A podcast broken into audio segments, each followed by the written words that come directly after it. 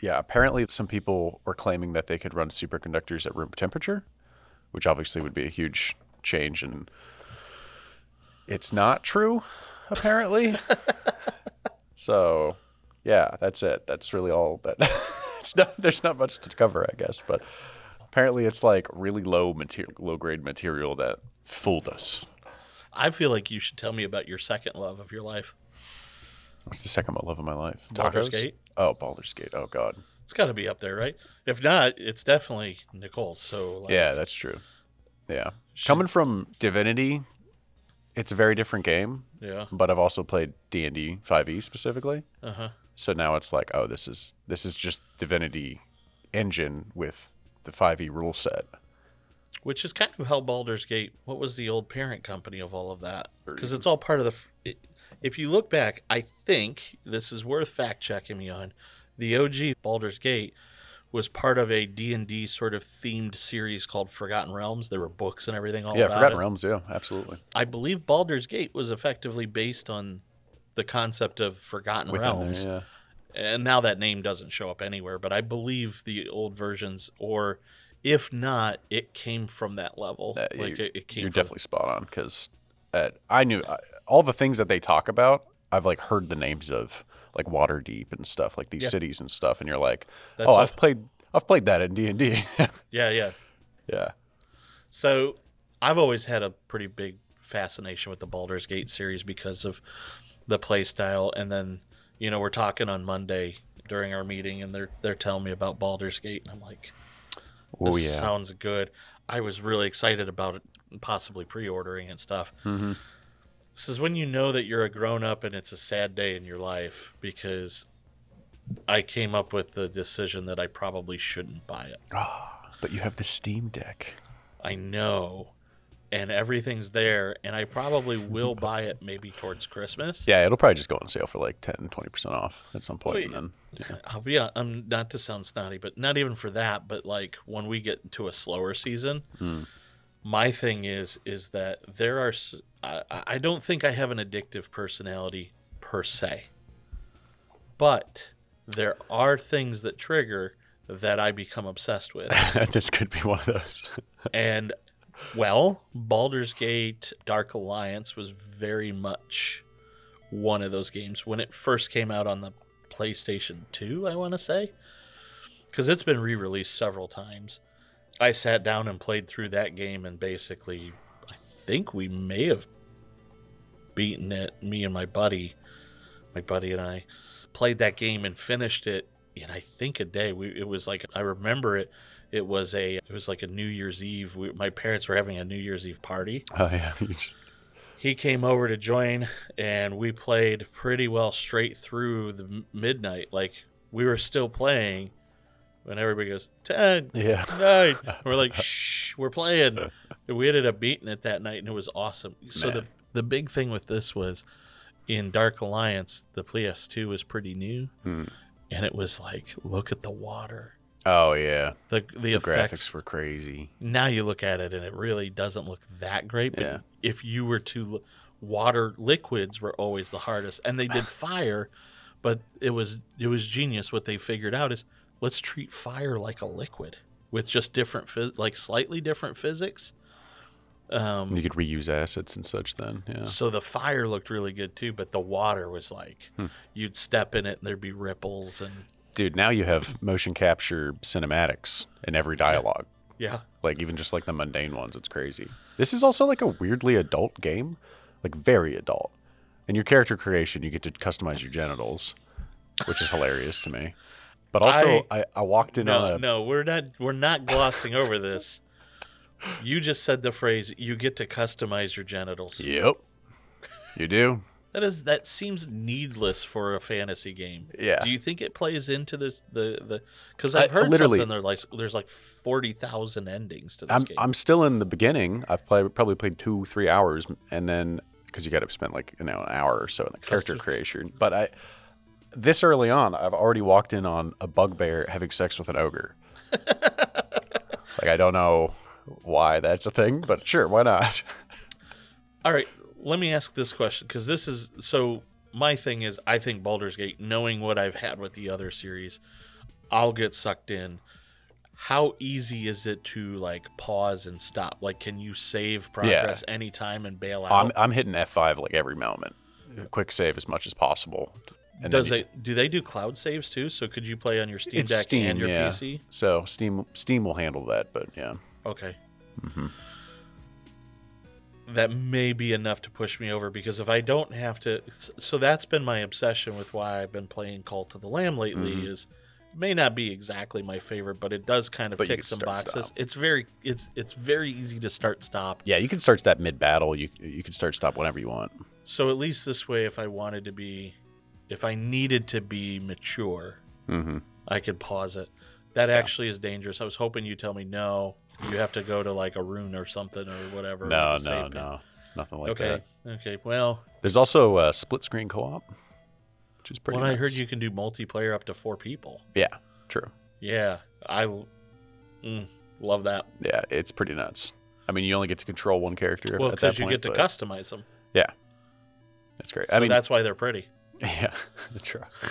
What? But- What? So I started kind of watching. I can never remember the name of the game. The other guy is it Starfield? So I don't think Starfield's out yet, but that is. no, no, it's coming soon. Oh, it's a Bethesda game, yeah. Starfield. That one I was starting to see some trailers for. Looks cool too. That looks very cool. I'm not sure. Oh, is that out actually? Console game, September um, sixth. No, I think PC. I okay. So Maybe it is one of the next month. one of the consoles is getting a 30 day head release Ah, because they wanted to have it. I don't know what it was. It's something like that. I don't know why. I read a reason as to why they were doing that. They were trying to uh, release it on Xbox. Maybe there's another big release on Xbox. Right now, there's somebody that's sad and has an Xbox and is, knows exactly why, yeah, I don't and know. they're shouting at our radio. I mean, I love I love most Bethesda games, Do too. so this will definitely be something I play for a while. But I, I- Didn't care for Halo, but that's because I really didn't care for the dual joystick nonsense. that's I know. Bungie though. That was Bungie. Oh, that is, you're not, right. Not Bethesda. Who, Bungie doesn't this- even exist anymore. Actually, That's Microsoft, right? yeah, it's you know three four three Studios. Yeah. So, I always, why do I always get that? Why do I always think Halo is a former Bethesda property? I don't know. I don't either. Oh. And we're back once again for a brand new episode of the Lighthouse IT Solutions podcast, an award winning podcast, according to the Lighthouse IT Solutions Hub. We didn't pay out anybody. No, this is totally all on us. That's The right. Lighthouse IT Solutions Hub gave an award to Lighthouse IT It is Solutions the. podcast. You know what? You think that, but listen, listen, everybody, even out there listening, this was according to all of the metrics on the hub. It is the most downloaded and listened to podcast Ooh. on the hub. Wow, that's cool. Yeah, yeah. Since it's the only one. So What? what? No, no. we got the award. Okay. Oh yeah, yeah. We got a uh-huh. lot going on though. We'll have to post pictures of the award somewhere. Yeah. But yeah, so I'm pretty excited about the honor. Griff, I, I mean, I couldn't have done it without you. There's so many people that I want to thank. And I think it all starts a long time ago when I had the idea to do the podcast during COVID. And then, you know, I grew it. I started off on my own. I realized that that wasn't enough. So I was smart enough to bring in you. That was really cool. And then I I, always forget it was you for like a couple y- episodes. Just a lot. don't worry, I think most people try. That's funny.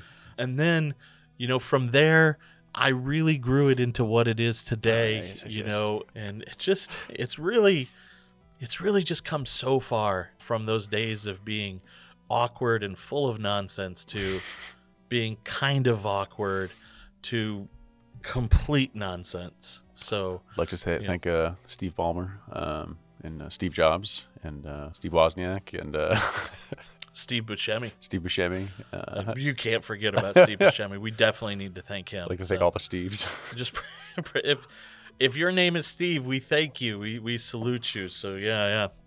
I want to kick things off with gosh, I don't even care where we kick off cuz we've got some really oddball stuff this week that normally we've got a really good flow and this is all just randomness, right? Like this is kind of odd. Um well, the main thing that grinds my gears is that Elon Musk bought AI.com and now it doesn't go to ChatGPT, Why and it's been making me upset. Why did he do this? And Yeah. why that had to be a ton of money.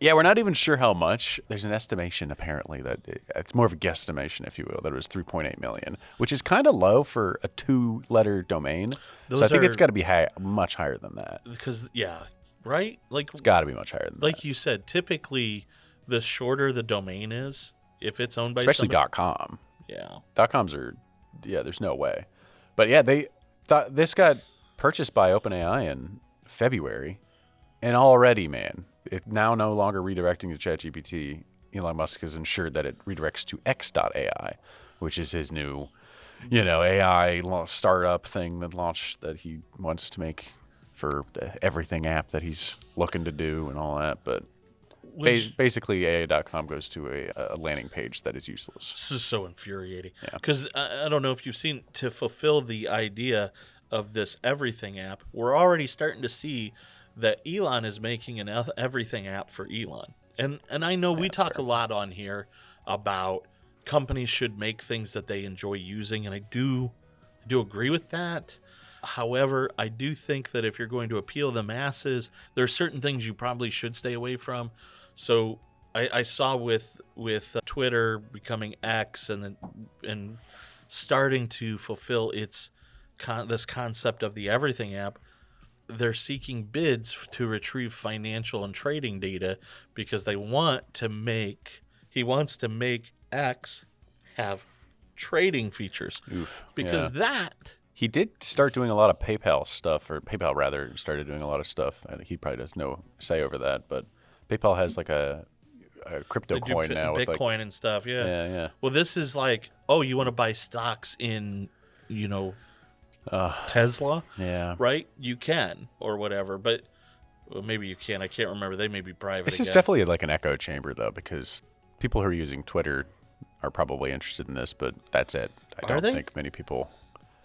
Are are you know. interested in whether or not you can buy and sell? Like, I don't use If- Twitter though, so I kind of stopped to. use, yeah. People who stay there are the Wall Street brats. Fair enough. Fair enough. I mean, I guess if that's your, but it did just seem like, oh, you're making an every, everything app app for Elon, yeah, absolutely. and you're starting off with things that show that you have wealth. yeah. So solve problems, but understand that you have, you are still a person mostly, right? Uh, he hasn't completely replaced his innards with robot parts. He's not Mark Mark, Mark Zuckerberg. Zuckerberg. He's not. He's no lizard. Yeah, lizard man. that's uh, awkwardly true. So I get, I get that this. It's not that this probably shouldn't be a feature of it. I just think it's interesting that the Everything app is going to start with the the the, the first expansion is you can trade on X.com. Why do I want to trade on X.com? And also, how is that a good resource? Because if you post things and stuff and you get your trading information from Twitter, some of that could be considered SEC issues because he's never had a problem with posting on Twitter and having the SEC come after him. never, except for those two times, maybe three times. Yeah. Could it be four? Listen, it just drives me nuts. So. yeah. And and now, like you said, we have AI.com, which went to the most trusted actual AI website, ChatGPT, OpenAI. But no longer. Not so open. Now she's a AI. landing page where it's like, here's all my cool investors. It's gonna be kind of sad, but not as sad as Google trying to kill the open web. Really? Yeah. Google's doing some weird stuff. Google wants to verify the integrity of like users basically and ensure that they're not a bot because, you know, advertisers want to reduce costs and since website owners want to display ads and get money, but Google's ad network charges per impression and bots create impressions, Google needs to know if someone is well human, like someone someone is someone. So they're proposing this web environment integrity which means that websites can select on like which devices or, or browsers that they wish to be displayed and can refuse those services Okay. if they want. So what that means is it binds client side software to a website and this penalizes platforms on which they've preferred client-side software, which is not available. So like if if you have an old browser, you can say, well, like I don't want that to be displayed, or like, hey, you have an iPhone six, it's not a generation seven or higher. I'm not going to display my website to you, that type of thing. And that's a little weird from like an accessibility standpoint for like people who are in poverty and can't access things. That's that's kind of weird. Um, it is. Yep. Yeah. But it goes beyond just like inclusion because it opens up for like arbitrary abuse where websites can refuse service unless they install like proprietary data collection agents or website can even refuse service if they're, you know, just using like, hey, you're not on edge.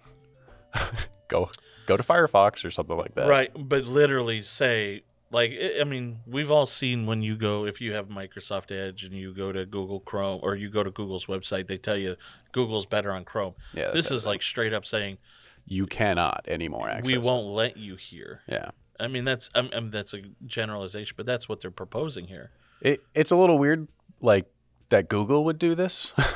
I can I could definitely see Apple doing this on Safari or something like. No, I can see because Google's their mantra is do is do do no evil or whatever It's just like literally don't be evil. or don't yeah. be evil, but they've They've contradicted many times. Yeah. yeah. at every turn they possibly can. Yep. I mean, it, it used to be that Google was for the user, and then they kind of became for the business. But now they're like just doing it for themselves. Well, yeah.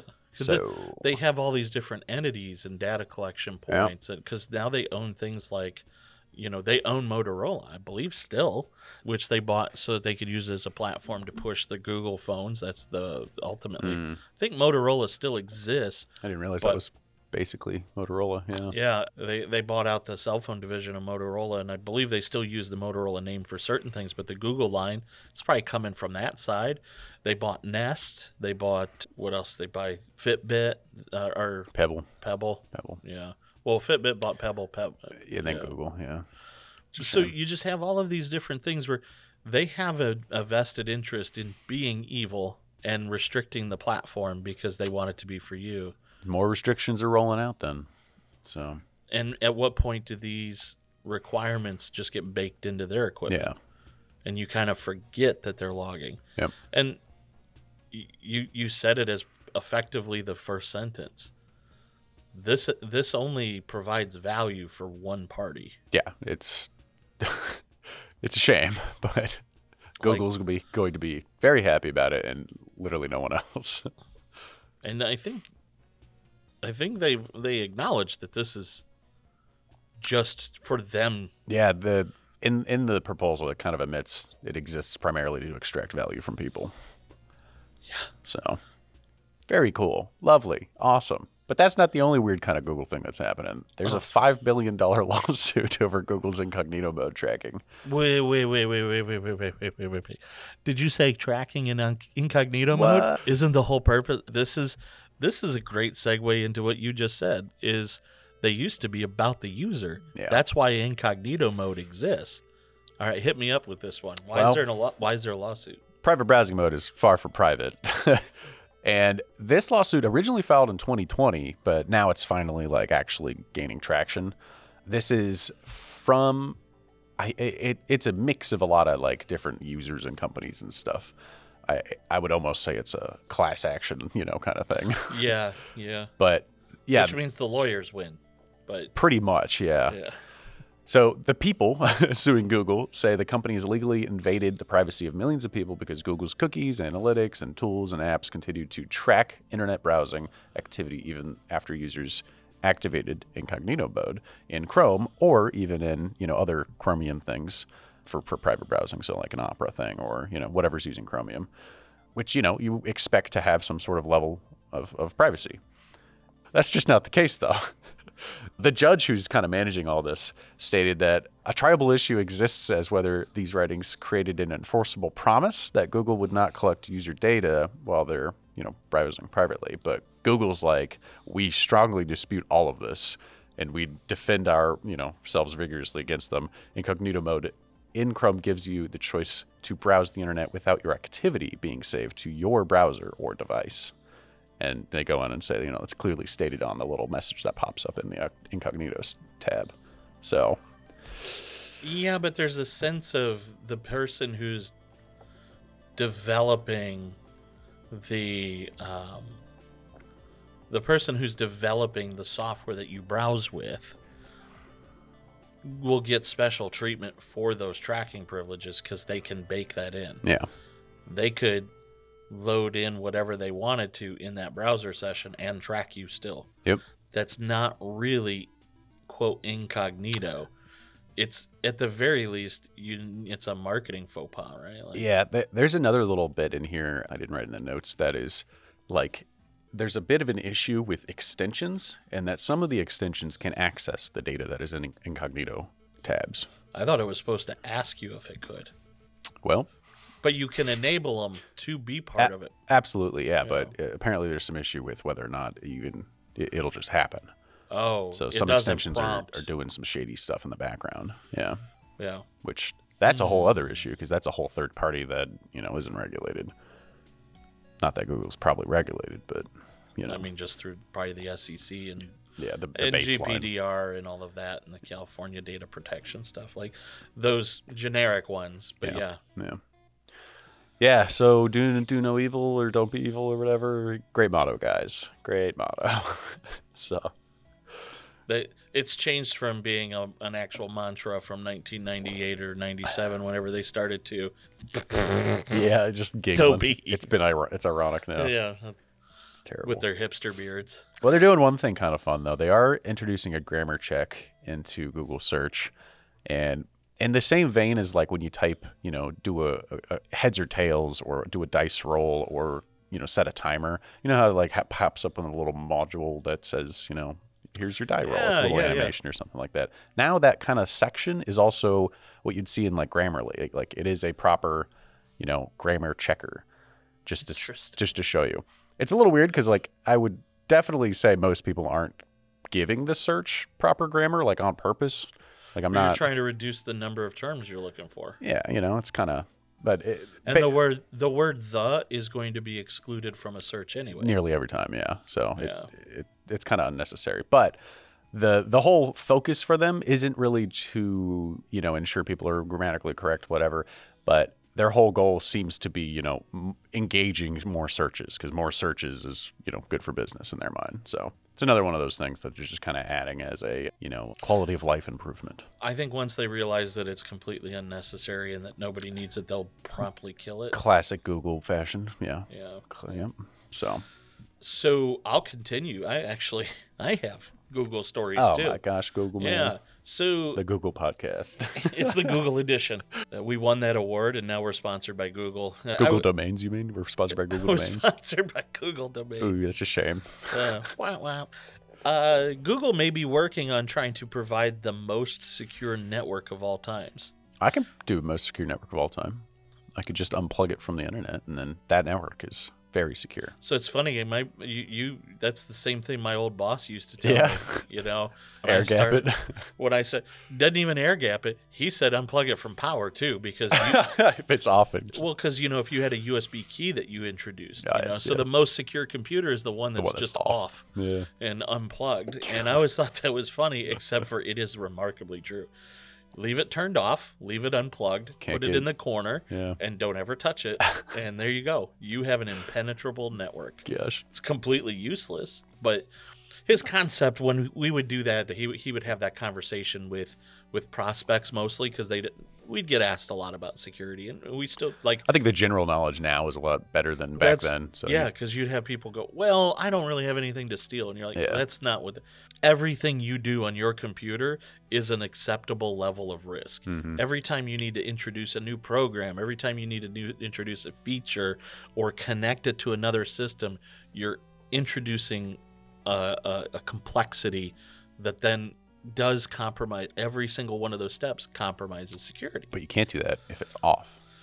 Right. if it's shut down, you can't put a virus based, you know, like we talk about the rubber duckies, which are USBs that you can plug in. Yeah, in yeah. there, Those things are crazy. They're sweet. Yeah. So, anyway, maybe he works from Google, or maybe they took one of his classes because he used to teach.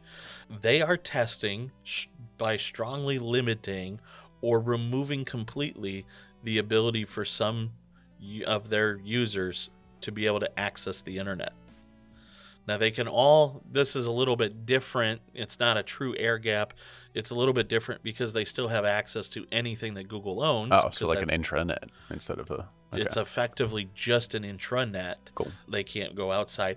And the testers, it's a right now an opt-in part of this program as they do the research to find out how it ends up working. But they said in every case, the users will have these testers will have another device that will allow them full access. They're trying to reduce the nu- the number of users that have root access. You know, so your higher end more critical roles where you need deeper level access is being vastly restricted. You can really only do that in a system like you know, like a big company like Google, though. Well, because they're know? e- they still host their own email. They still yeah, host their. You know what they've I mean? got all the solutions built baked in.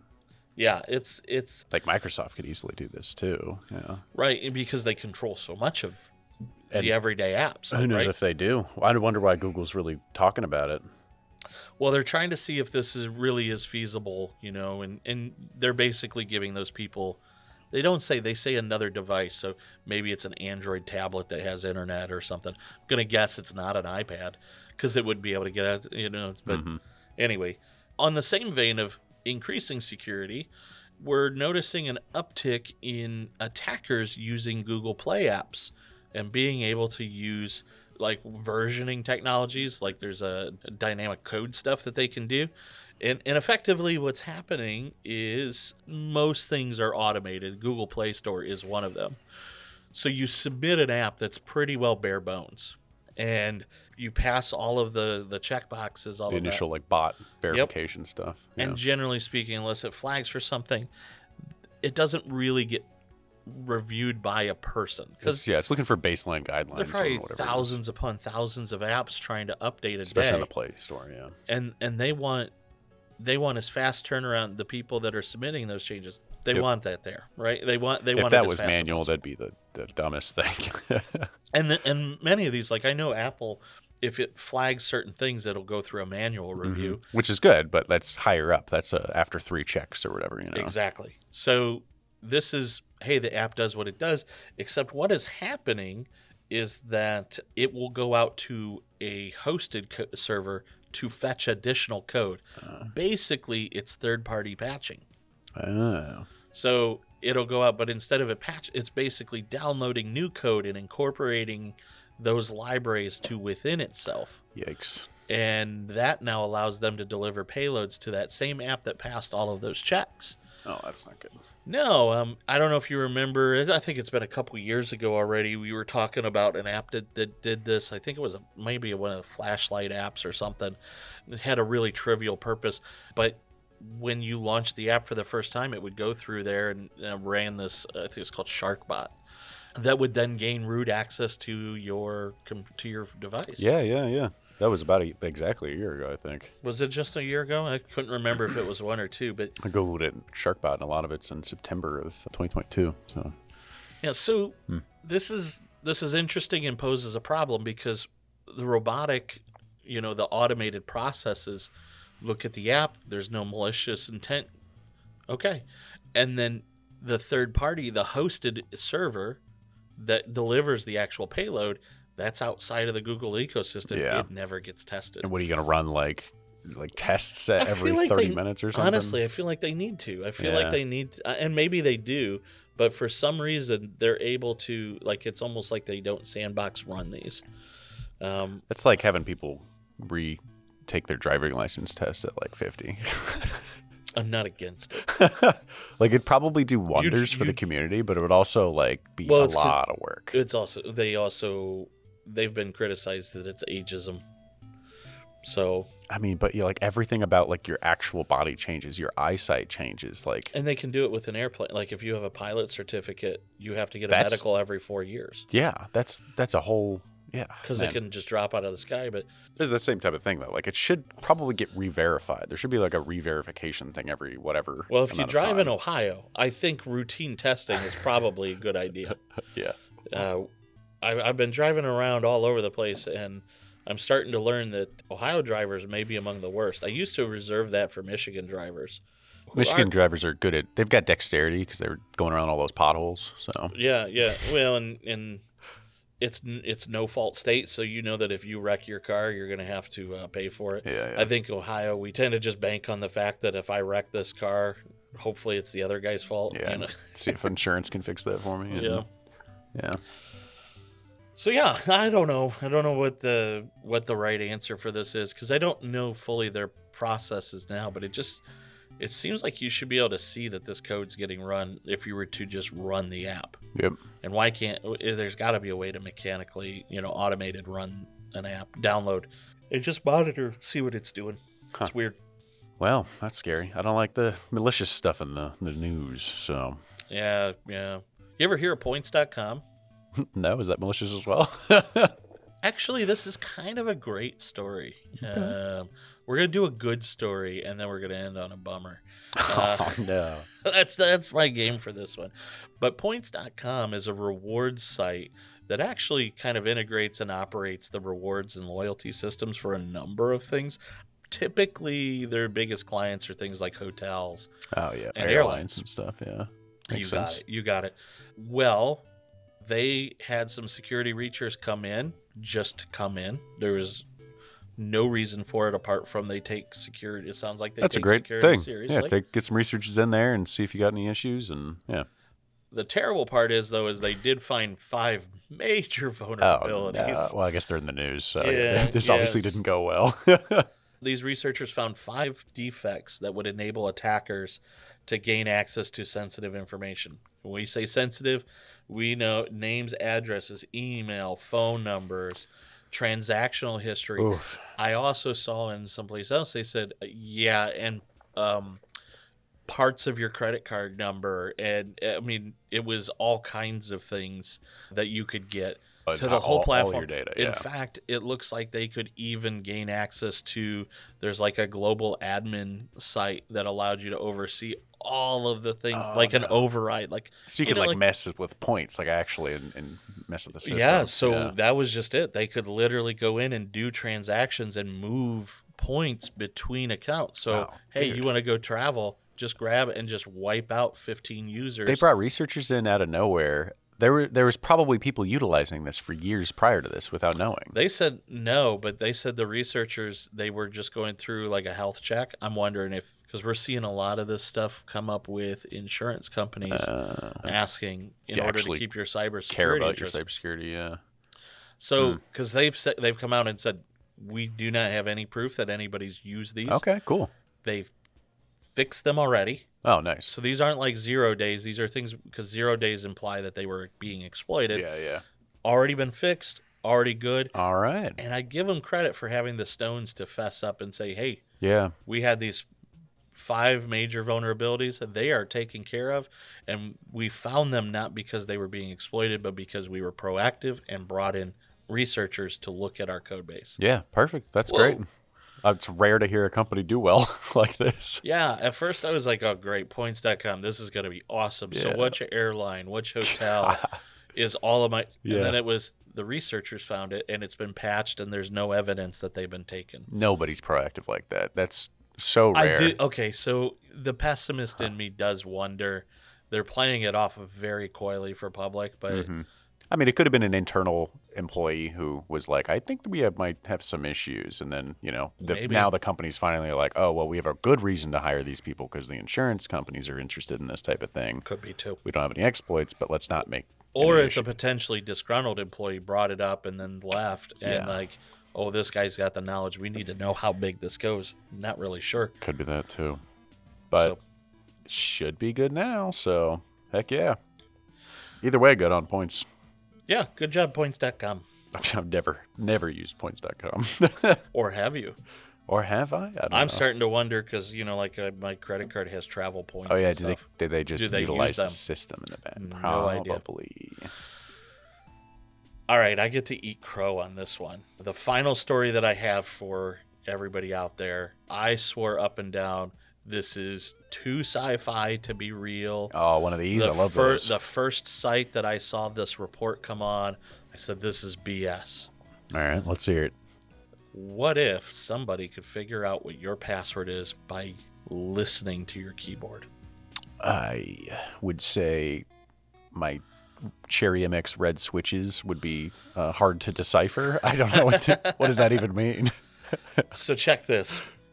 I caught an article, except I now caught this on Sophos, and now Sophos, it's really be- hard for me to argue with it because they tend to be pretty reputable on this. So, Yeah. So the first couple articles I saw on it were like, you know, might as well have been computer security.xyz, you know, and you're like, all right. Sophos picks it up though, and I'm like, oh, interest piqued. All right. yeah, that's that's exactly it. So, computer scientists have released uh an update to their research paper that they have been maintaining for a while that discuss the capabilities of using microphones, including things like on your cell phone yeah, or just normal built into your computer, and using those to detect key presses. But here's the thing: they've been able to, over the years, increase that detection accuracy to 95%. Hmm. No way. And this is this isn't just like, oh, okay, we're cleaning up the audio and we're using language models to figure out what the audio was supposed to be. This is just straight audio coming from your from the microphone source. Yeah. So the language models would typically clean this up or guess or I guess if you have like logic. you know where the microphone's at on that model of computer or like on where your phone's at or something like that you could tell if it's left or right of the keyboard maybe a little closer or further maybe you could do But that type what? So here's been my argument. How how do you have pressures? You know, varying pressures. People type differently. i mean you can definitely hear like a space bar and an enter versus like a normal key Yeah, because they're so big. You know, they they do have a much more prominent sound. Sure, but like that's two keys. 90% of the keys are the same size, as each other so They're going to be the same weight. They're going to be connected via the same sort of. If it's a mechanical, it's going to be the same spring. But Mm-hmm.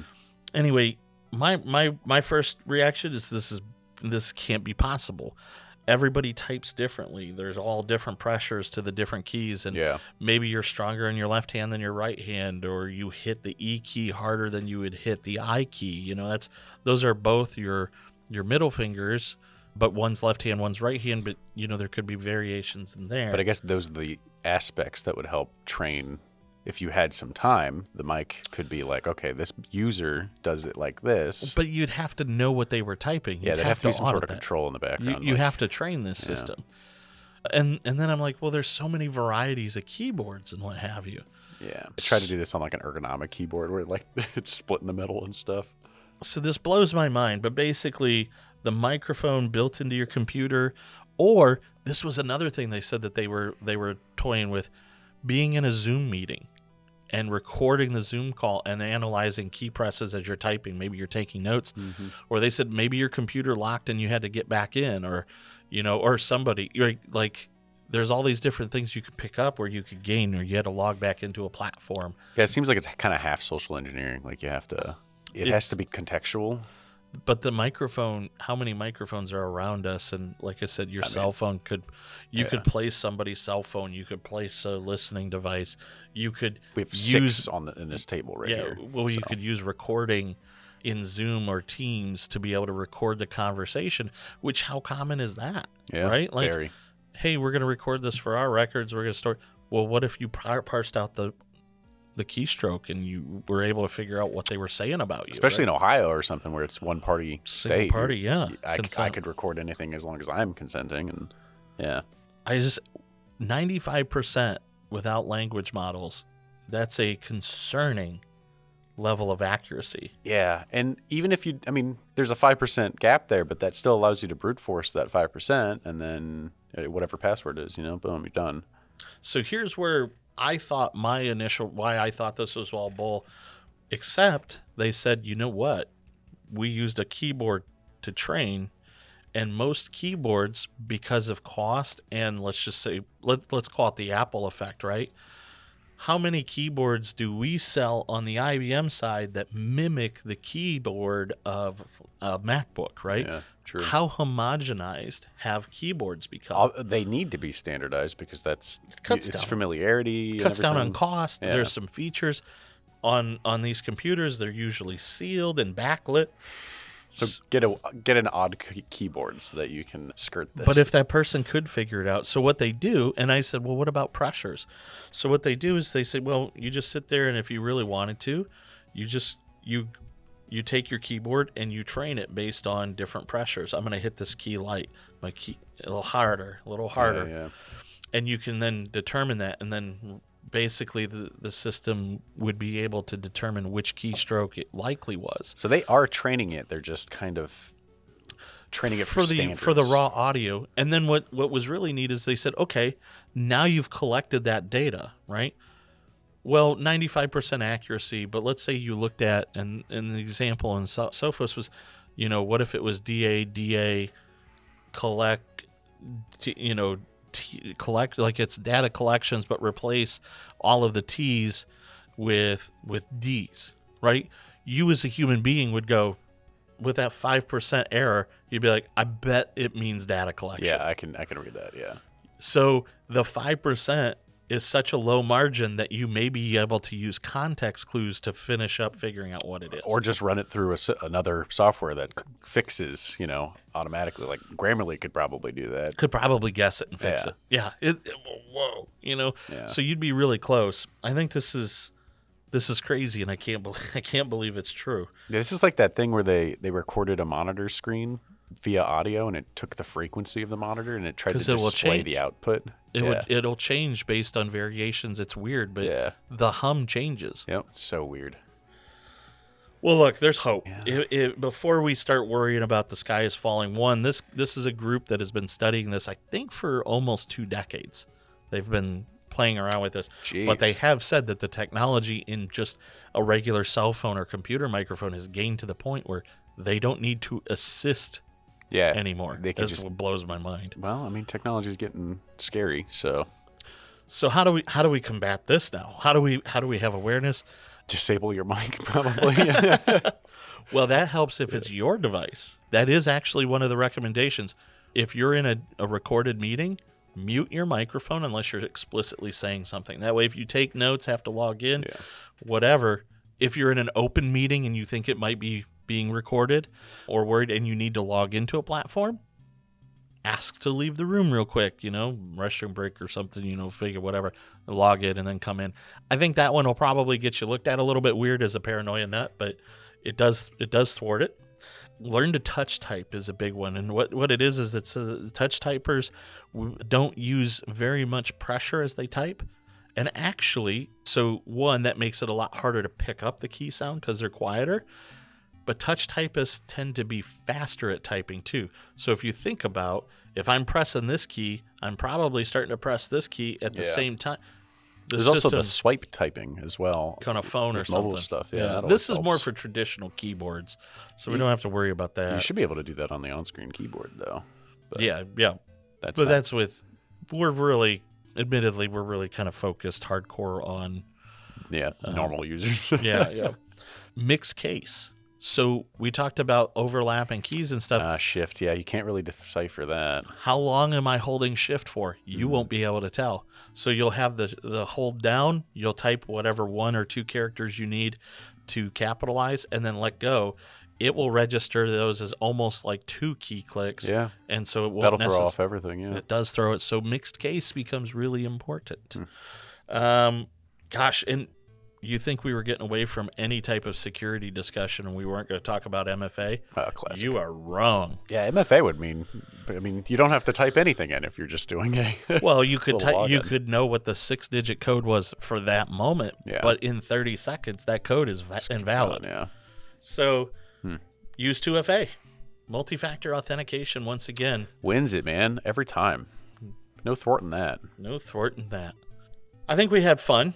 I think we've also discussed why we are an award winning podcast Ah, yes, yes. and why we were so deserving of it. So, you know, my biggest thing is I really just want to thank you, everybody, for making us as popular as we are in the hub. We, prom- we promise to keep growing this thing, go as far as we can. You know, the Get hub there, today, tomorrow the world. don't be Elon. No. I'm gonna buy Aon.com back. Ah, and I'm gonna, to re- the hub. I'm, I'm gonna redirect it to the hub. Heck yeah. That's right. that's it for me. Griff, you got anything else to add as we No, I think I'm good. Covered everything I've got. You know, if you if you have any more Google news, let me know. I think I'm tapped out for today. So oh, good, good. it's nice we really only partially mentioned Twitter today. So like, that was kind of Yeah, hey, that's kind of a bonus. Yeah, yeah. Some of the you know Facebook and all that we didn't really have to tackle today. Not too many social media stuff going on today. So Thank goodness we get we get a little rest. Well, look, thank you, Griff. On behalf of you and of course myself, you know, encourage you check out the hub. We just talked about it at hub.lighthousesol.com. If you're not a client, you can still check out things like webinars and content that we put up on there, blogs, this podcast that includes the podcast notes and everything. If you end up forgetting it, of course, you can go to the old tried and true lighthousesol.com slash podcast, which redirects you back to where you need to be on the hub. If you are a current client over with Lighthouse, I'm excited to share that there's all kinds of resources once you log in. Doesn't take up any sign up. Your company's already done that for you. You just hit the login button, you log in with your 365 credentials, and there you have it. It's all one single sign on.